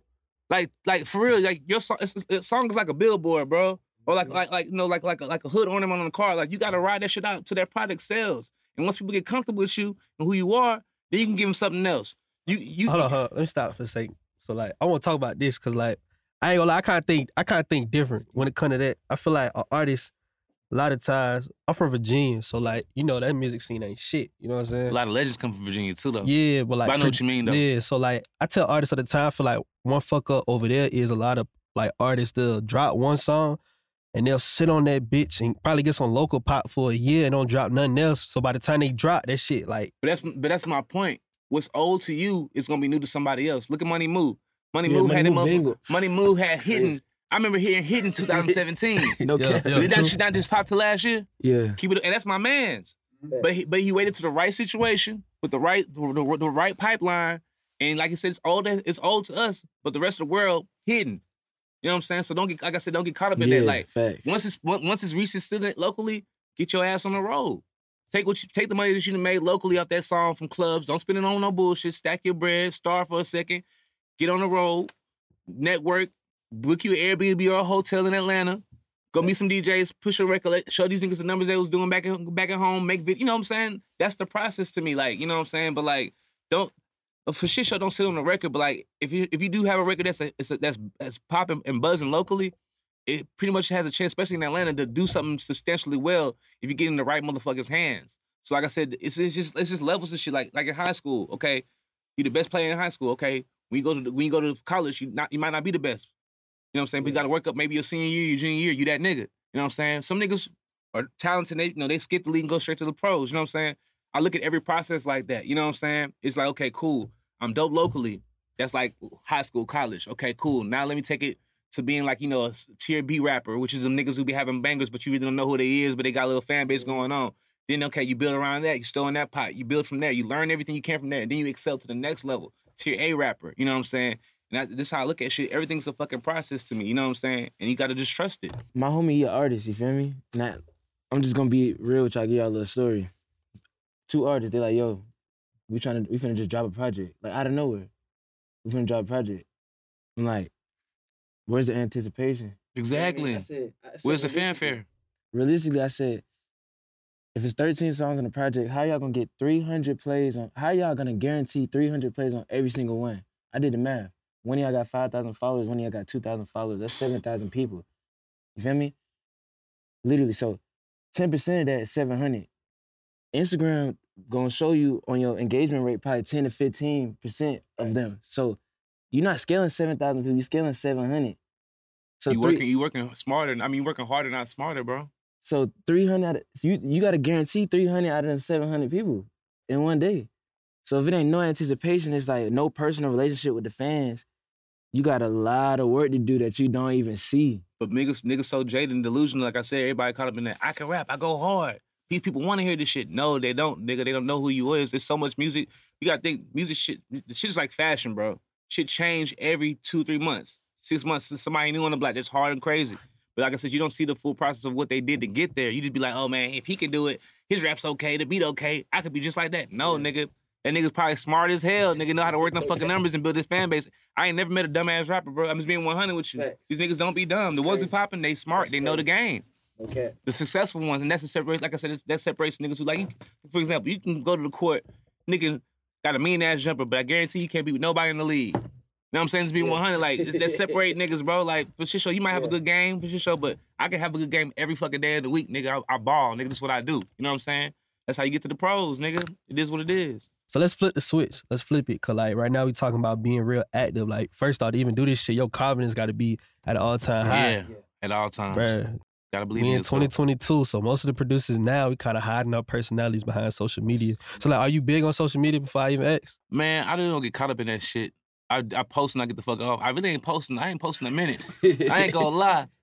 Like my all my shit, all my shit, really- get out of there. all my shit naturally off of just off off of just like uh just being around for so long, like and just doing me. You know what I'm saying? But like when I post, I might get like two thousand likes or fifteen hundred likes and shit. But like me and Drew was talking about the other day, nigga gotta do more content, do more shit. But I don't want to do it if it's forced. You know how I, I want to just do it naturally, organically, catch me on the scene. And like right now, I'm, I'm developing a whole little strategy of how I'm gonna come and do it. But like I really like let my music speak for itself and just building off of that shit. I be studying the greats and how they do shit. Like you know, take a step back. But I don't want to just saturate a nigga with so much shit because you know we in the era of where it's motherfuckers who less talented than you, but just because they put more content, they get more opportunities. You know what I'm saying? But I'm I'm not saying I'm grandfathered in, but I've been doing it a little bit longer, so I don't feel like I gotta get caught up in that rat race of of trying to be this this extra, you know, internet ass nigga. You know what I'm saying? Where it's like I'm a real nigga through and through. I got play ass relationships, and when I talk, niggas listen. You know what I'm saying? But you know, it is is what it is. But I will say, use that shit to your advantage at all times. Like it's a tool. Why not use it? You know what I'm saying? So I'm definitely into that shit and down for it, but like, I'm not really just a heavy ass like, man, today on Instagram I'm doing this, y'all. I'm eating a salad. I'm over here. I'm bowling. Like, like nah, if if if, if it's a vibe, shit show. That's why I pay a nigga to just catch the catch me doing some shit versus me. Today I'm gonna set up this shit, and it's it's niggas who really have it's content houses where niggas sit all day and that's all they do is make content. It is what it is. But I feel like that would take away from my creativity. That'll take away from me making actual good music. You know what I'm Yeah, saying? that I'm focused on, you know, I'm focused on doing all this shit when I can just have somebody, okay, hey bro, here go a couple bands, such and such, record me for a month straight, just living my life. Cause I gotta live, you know, I got a pretty interesting life. We all do, you know what I'm saying? That's what make people fuck with you when they can feel like, man, this nigga just like me. He goes through the shit just like me, and I rather ta- I rather hit him with that versus just doing some like you know gimmicky shit. I ain't really on that shit. I respect it. It is what it is. You gotta do what you gotta do, but that ain't me. So what I'm leading into is like I know you get a lot of DMs with producers and like Oh my god. what's the bullshit or like shit turnoffs you see and it be like, you know what I'm saying? If you came correct a little bit better, we probably could have worked. man, everybody overly confident and like nobody. re- It's like no respect in it. It be just like everybody feel like I'm. I'm. I, I, I think about this. I'm extremely humble, bro. Like if you meet me, I'm really humble as shit. And I, I'll- I always give a motherfucker a chance, but motherfuckers really would slide in your DM and talk to you like you on the same level, and like and we'll get like disgruntled if you don't really like respond. Like I, you nag me to death to fuck with you, fuck with you, fuck with you. I'm not fucking with you, bro. And the thing I hate when niggas ask me, "What's your loop email?" Like, don't do that, bro. I'm burnt out. I, I I I only fuck with like three niggas on loops, bro. I can't fuck because all that shit sound the same. Everybody throw the arcade with the shit, the blah blah blah blah blah. Like I'm, I, I, I, I, like, I, I, I like, I like different shit, bro. I like making weird, different shit. I like, I got my whole team, the Hit Cartel, looking like everybody play instruments. It's not just like so I can make, we can make our own shit, like, bro. I don't need all that shit, bro. Like, and just come a little bit more humbler, bro. Even the rappers be like, I had a rapper. He was like, "Damn, bro, follow me." I was like, "Bro, you only follow, you only got 300 followers, and you following 700 followers. What the fuck I like following you?" And then I'm like, "What would it do for you for me to follow you, just so you could say June follows you?" Like little shit like that just be corny to me. Like, bro, humble yourself, bro, and don't send me no video. The, the comment at the bottom, and like, I don't know you. Like, post my shit. I don't do none of that shit. You ain't paying me to promote your shit, so I ain't finna do none of that shit. But if you dope, I'll fuck with you, bro. Like I got, but I gotta, I gotta look at look how you moving first. You know, see how you, how yo, how your people is fucking with you before I fuck with you. Cause everybody make beats now. Everybody make beats, my nigga. So you gotta know differentiate between the two. I ain't gonna lie, like one of the learning lessons I learned like last year was definitely like, cause like we mainly like we make producer content, so our job is to sit in the house and make content. Yeah, and that's lit though, cause niggas, we need niggas like y'all. Yeah, so like last year, like sitting in the house, and when you really on the internet, you feel at this all time high on the internet. But then, like like I said, I'm from Virginia, so when I moved to Atlanta, and then you actually in the industry moving around, you like, damn, but I feel like a regular again. You feel me? Same thing you saying when like niggas that ball outside, but then you go to the NBA, you ass. You know what I'm saying? I don't know, bro. I just I definitely feel what you're saying though, as far as like it's different levels and shit and mm-hmm. stuff like that. I feel like people don't see that. What I'm leading to next is I ain't gonna lie, I seen you was vocal about this in the last interview, so I want to talk about this 50-50 splits. When it comes to what, loops and shit, man. Look, bro, and I'm gonna say this shit. This the last time I'm gonna say this shit. I fuck with the loop, but if I gotta take your loop, make it a beat. Keep in mind, make it a beat, bro. You ain't got no clout. Now, now say it's a producer, so you a producer, like a fellow producer, like, like say for example, if Buddah made a loop or made some shit for me, right? That's 50-50 out the rip. That's my man's. I know you, you got clout, you you popping, I'm popping. But if I ain't never heard of you and this opportunity can change your life and it's just finna keep my shit as a const- constant movement, you know what I'm saying? I'm not I'm not finna give you no 50-50, bro. It's gonna be 70-30 at best. And I feel like that's still fucking good. That's still life changing, you know what I'm saying? Cause I'm the one that gotta build a relationship. I'm the one that gotta get get the shit off to the motherfucker to do it. And I feel like that's that in itself comes with a percentage, because that's what the manager would do. Hmm? You know what I'm saying? When the manager puts you in the don't get place and they get 10, 15, 20% of what you did because they the one that put the play together. So if I put the play together and I made half the record with you, niggas up. niggas 70 30. And I, and I do good business at all times. Don't get me wrong. Now, if you in my clique, I don't do my niggas in my clique like that. I'm gonna give them 50 50. It's been times where I took an L for them because I'm already good. There's been times where I took 20 and gave a nigga 80 because he sleeping on his mama couch. And I know if he, if he do this shit right, he'll be good. You know what I'm saying? I look out for especially if you from my city. I look out for my nigga, cause I got a special place in my heart for niggas where I come from. I feel like that's my job as an older nigga, you know, who leading you in the whole new group of, I got a bunch of kids back home. Like a bunch of niggas who are baby Junes back home, just being 100 with you. But like, I'm gonna look out for you. If I fuck with you, I'm gonna definitely put you in a better position than you have been because niggas ain't never did this shit for me.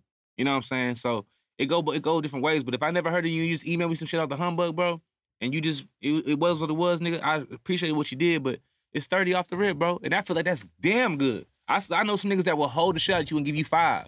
Facts. I, I Yeah. seen it with my own 30 eyes. really good, especially when you talk about like what you were saying, 200,000, 30% of that, nigga, that's Come on, man, you that's- good. you know what I'm and, and, and you getting that shit for the rest of your life.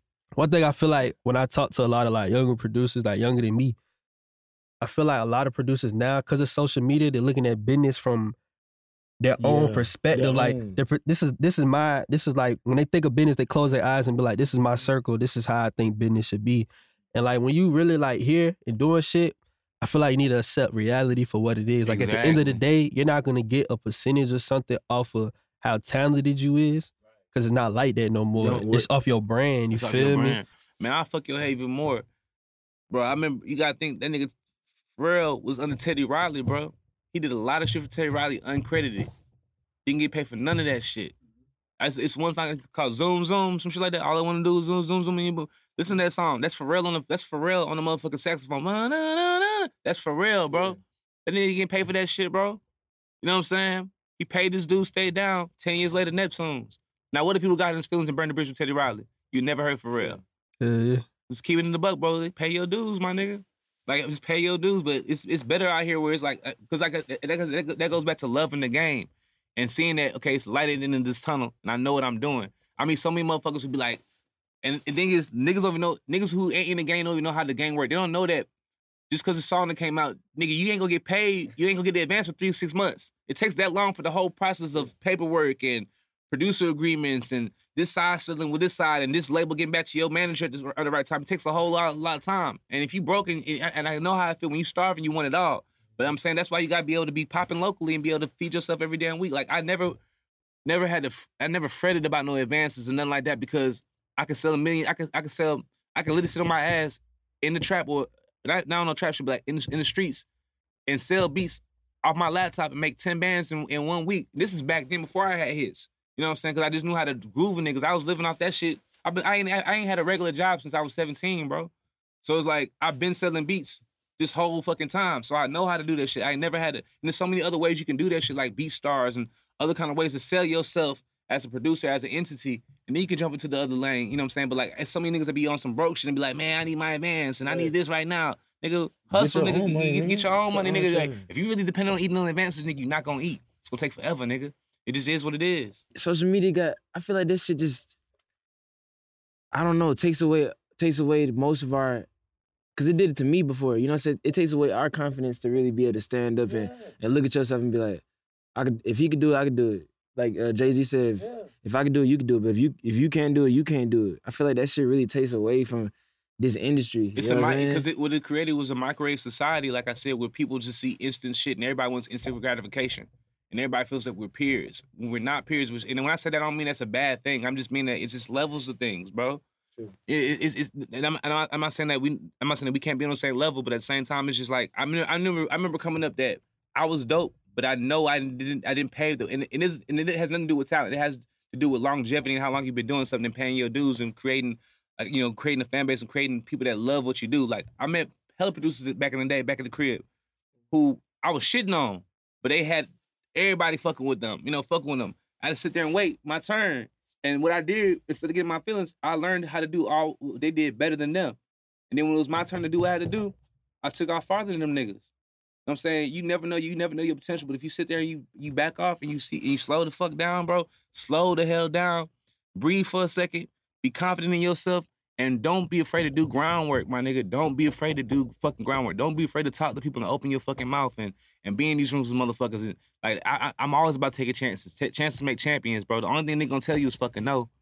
But I rather I rather be told no than regret me never trying ever ever when it comes to anything. You know what I'm saying? Just being 100 with you. And I feel like like you said, takes away from a lot of niggas. A lot of niggas thinking of that because motherfuckers be like, man, shit, like I'm seeing this shit right there. I want this right now because I'm seeing it right now. Back in the day, we didn't see that shit, bro. We had to. I remember back in the day, you had to go go to the club to see a rapper. You had to go. You had to go. You had to go hit the streets to see a star. You had to go to the street. Like that was a big deal. Now that shit ain't nothing. You go on the phone right now, and see a bunch of celebrities doing their thing. Like it's nothing. So it makes everything jaded. It makes everything simple. You know what I'm saying? Makes everything look a little easier. And I'm not saying get starstruck, but I remember that used to be a big fucking deal seeing a celebrity.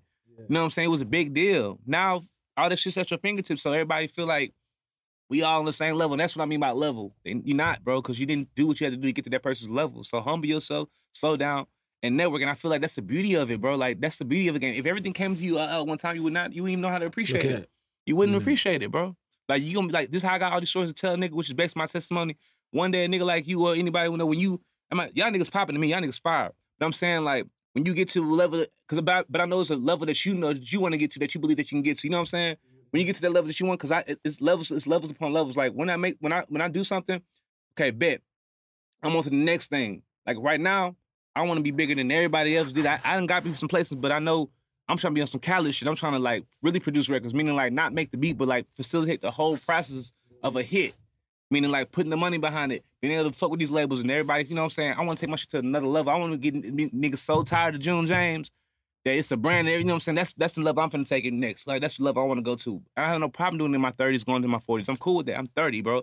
I have 10 years to do that next level, but it's okay. DJ Khaled damn near 50 years old. You know what I'm saying? Like it is what it is. Like when it happens, it, it's crazy, bro. But you gotta appreciate all this shit because you've developing so many relationships gonna, that's gonna come back and bless you when you get there. You know what I'm saying? But you just take your time, my nigga, because at the end of the day, it's just, if it's for you, it's for you. If it ain't, it ain't. But if you love this shit, consistency always pays off. It always pays off. You're not gonna take no L. In no kind of way, you're gonna make it happen, bro. Y'all niggas gonna be just fine. I tell young niggas that all the time. Let me ask both of y'all something.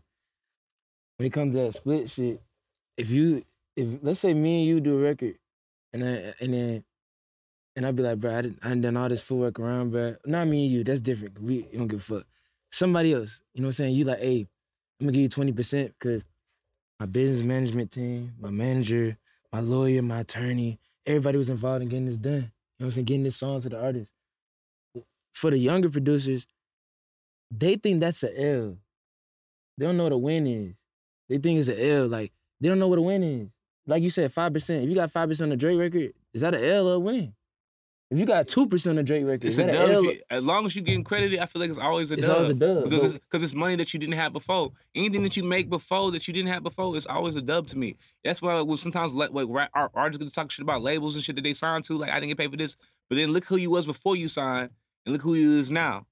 You know what I'm saying? You wouldn't have had that shit if you didn't sign that label. You wouldn't have that shit if you would have jumped down with certain people and did what you had to do and create. You know what I'm saying? You would have been still in the hood Yeah. doing local shit, capping yourself out because you was too good for it. I meet artists like that all the time who are amazing, dope, but they don't. They so scared to take a chance. It's, go, and it's so funny. I remember. I remember going to a panel, and that nigga Sonny Digital said some shit for real. You're gonna get fucked, bro.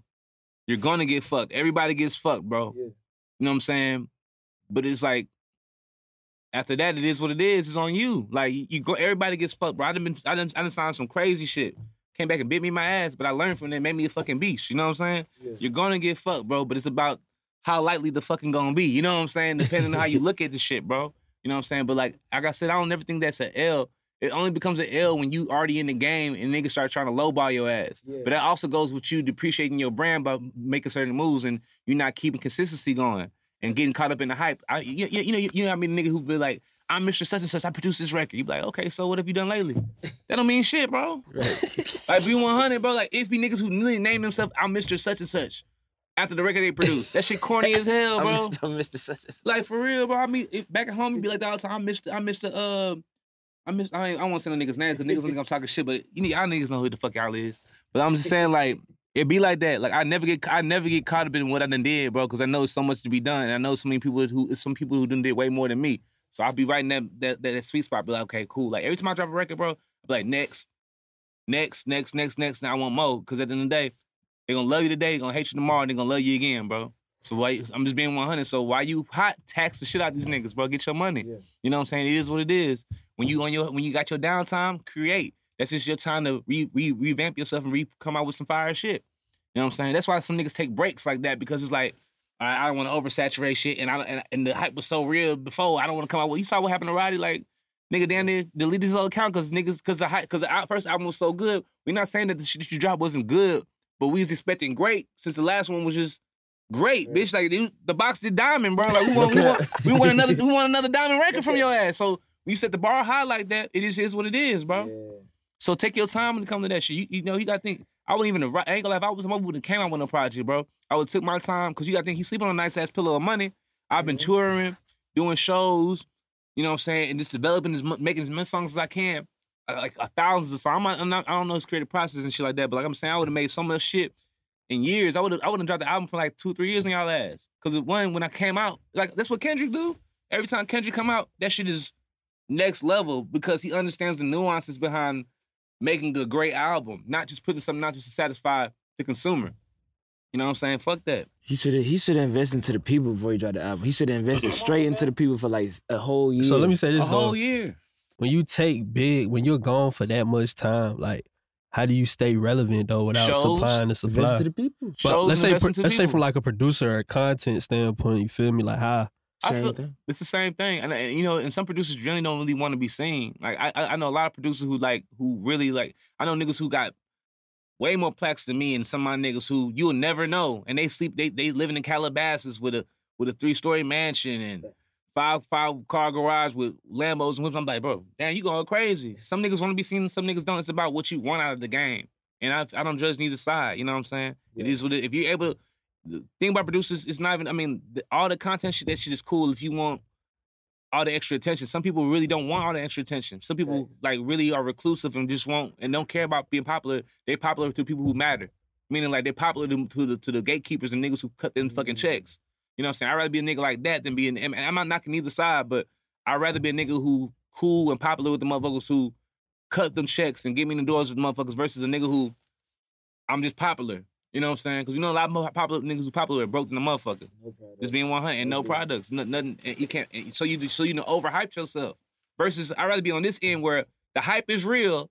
And all I gotta do is just turn on the switch and let you see that the hype is real. Versus, nigga, all right, all right, what's all right, cool. What you what you got going on? What what, what this shit sound like? Ah, this nigga's bullshit. Then that shit, all that work you put in to be hype goes right back down. You know what I'm Yeah. saying? So it is just what it is. Like I know niggas who generally don't give a fuck about being seen.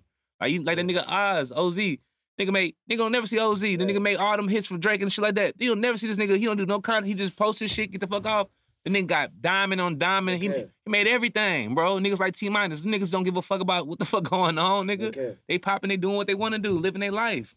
And I and I- that's that's kind of like the generation I'm really in. Like I'm in the in between both, like the old niggas and the young. I'm right in the middle of that shit. So I get the content shit, I get it, but like just have your product to back it up, because a lot of niggas gas themselves out real fast. You know what I'm saying? It is is what it is. sometimes I see like that split between like the new school, like the new the new way that everything's being done. Like a lot of people don't understand. Like a lot of these reels and TikToks, when you hear them sounds playing over and over, like somebody collecting from them shit. Somebody Exactly. collecting from them songs on the back of the TikToks and reels, and even in content. Like I feel like it's just different ways of business. There's logo businesses where people see the logo and they say, "Hey, hey," and then there's some people don't even realize that they a business. When somebody see your face, they say, you know what I'm saying? It's two different ways. I feel like internet industry or making content or just making beats, all that shit is different formulas. You can have your own formula. You can have a mm-hmm. goddamn Patreon. Just, you know what I'm saying? Take that to the max. I done seen some Patreons that make 60 bands a month. Right. You feel me? 70. Like, they ain't got nothing to do with no music or do it. They, you know what I'm saying? It's just And that's what I'm saying. own formulas exactly, and bro. You know what Every- saying? Everybody's entitled to their perception of happiness. That's what life is all about. It's not about keeping up with the Joneses. It's not about impressing nobody. It's about what's your perception of happiness and your level of success. That's why I can never judge a motherfucker working a nine to five. Because Mm-hmm. I know motherfuckers with millions of dollars were fucking miserable. I know niggas who work nine to fives that go home happy every fucking day, smiling, lit. You know what I'm saying? So, and, and it's the same thing with that type of shit. It's like, what do you really want out this shit? Now, if you want to be this nigga and you want to do all that shit, that's on Yeah, you. exactly. Go all the way in. Now, if you don't, just at the end of the day, we trying to make some fucking money at the end of the day. All that other shit is cute. But as long as you're making your money and carrying yourself, that's all that fucking matter. Cap or not cap. As long as you're making money, I'm respecting it, bro. I don't care. You can be the, you know what I'm saying? Just be 100. I know Yeah. niggas who be making M's out content. I know niggas making M's out placements. Okay. As long as you're making money, that's all that matter at the end of the day. This don't be no broke ass nigga. it could easily be a three, two hour interview. My you bad, feel me? y'all. Shit, nigga, talk This, to this could easily be a two hour interview, but we just gonna stop it here. Um, June said he gonna cook up, so we gonna make some sure. fire shit. You feel me? But damn, I don't know. Shit, watch it be about three, four times. You feel me? I ain't even gonna cap. It's real raw. It's real raw. We gonna cut it right here. We could obviously talk about a lot more, but I just feel like all this info we just talked about right here is really what you need. It ain't even about like, bro, I need to know exactly how you got that placement so I could do it. It's more more about the mental shit. You feel me? That go behind everything. You feel me? I feel like this interview, we got a couple interviews like this, like Buddah Bless, Illmind. Like if you just watch these three back to back, bro, really straight. You feel me? So with that being said, I don't know if this cook up gonna be in this video or we're gonna do it separate, but we just finna get straight into this cook up, wrap up this interview. Um, appreciate you for all the gems And you dropped for you real. for you helping me, feel bro. It's an overdue, man. I- you know, I, I love this shit. I love and I love what y'all doing, bro. Shout out to all y'all niggas, bro. Much love and respect, bro. Keep doing this shit. The, the community needs this shit, man. Much love.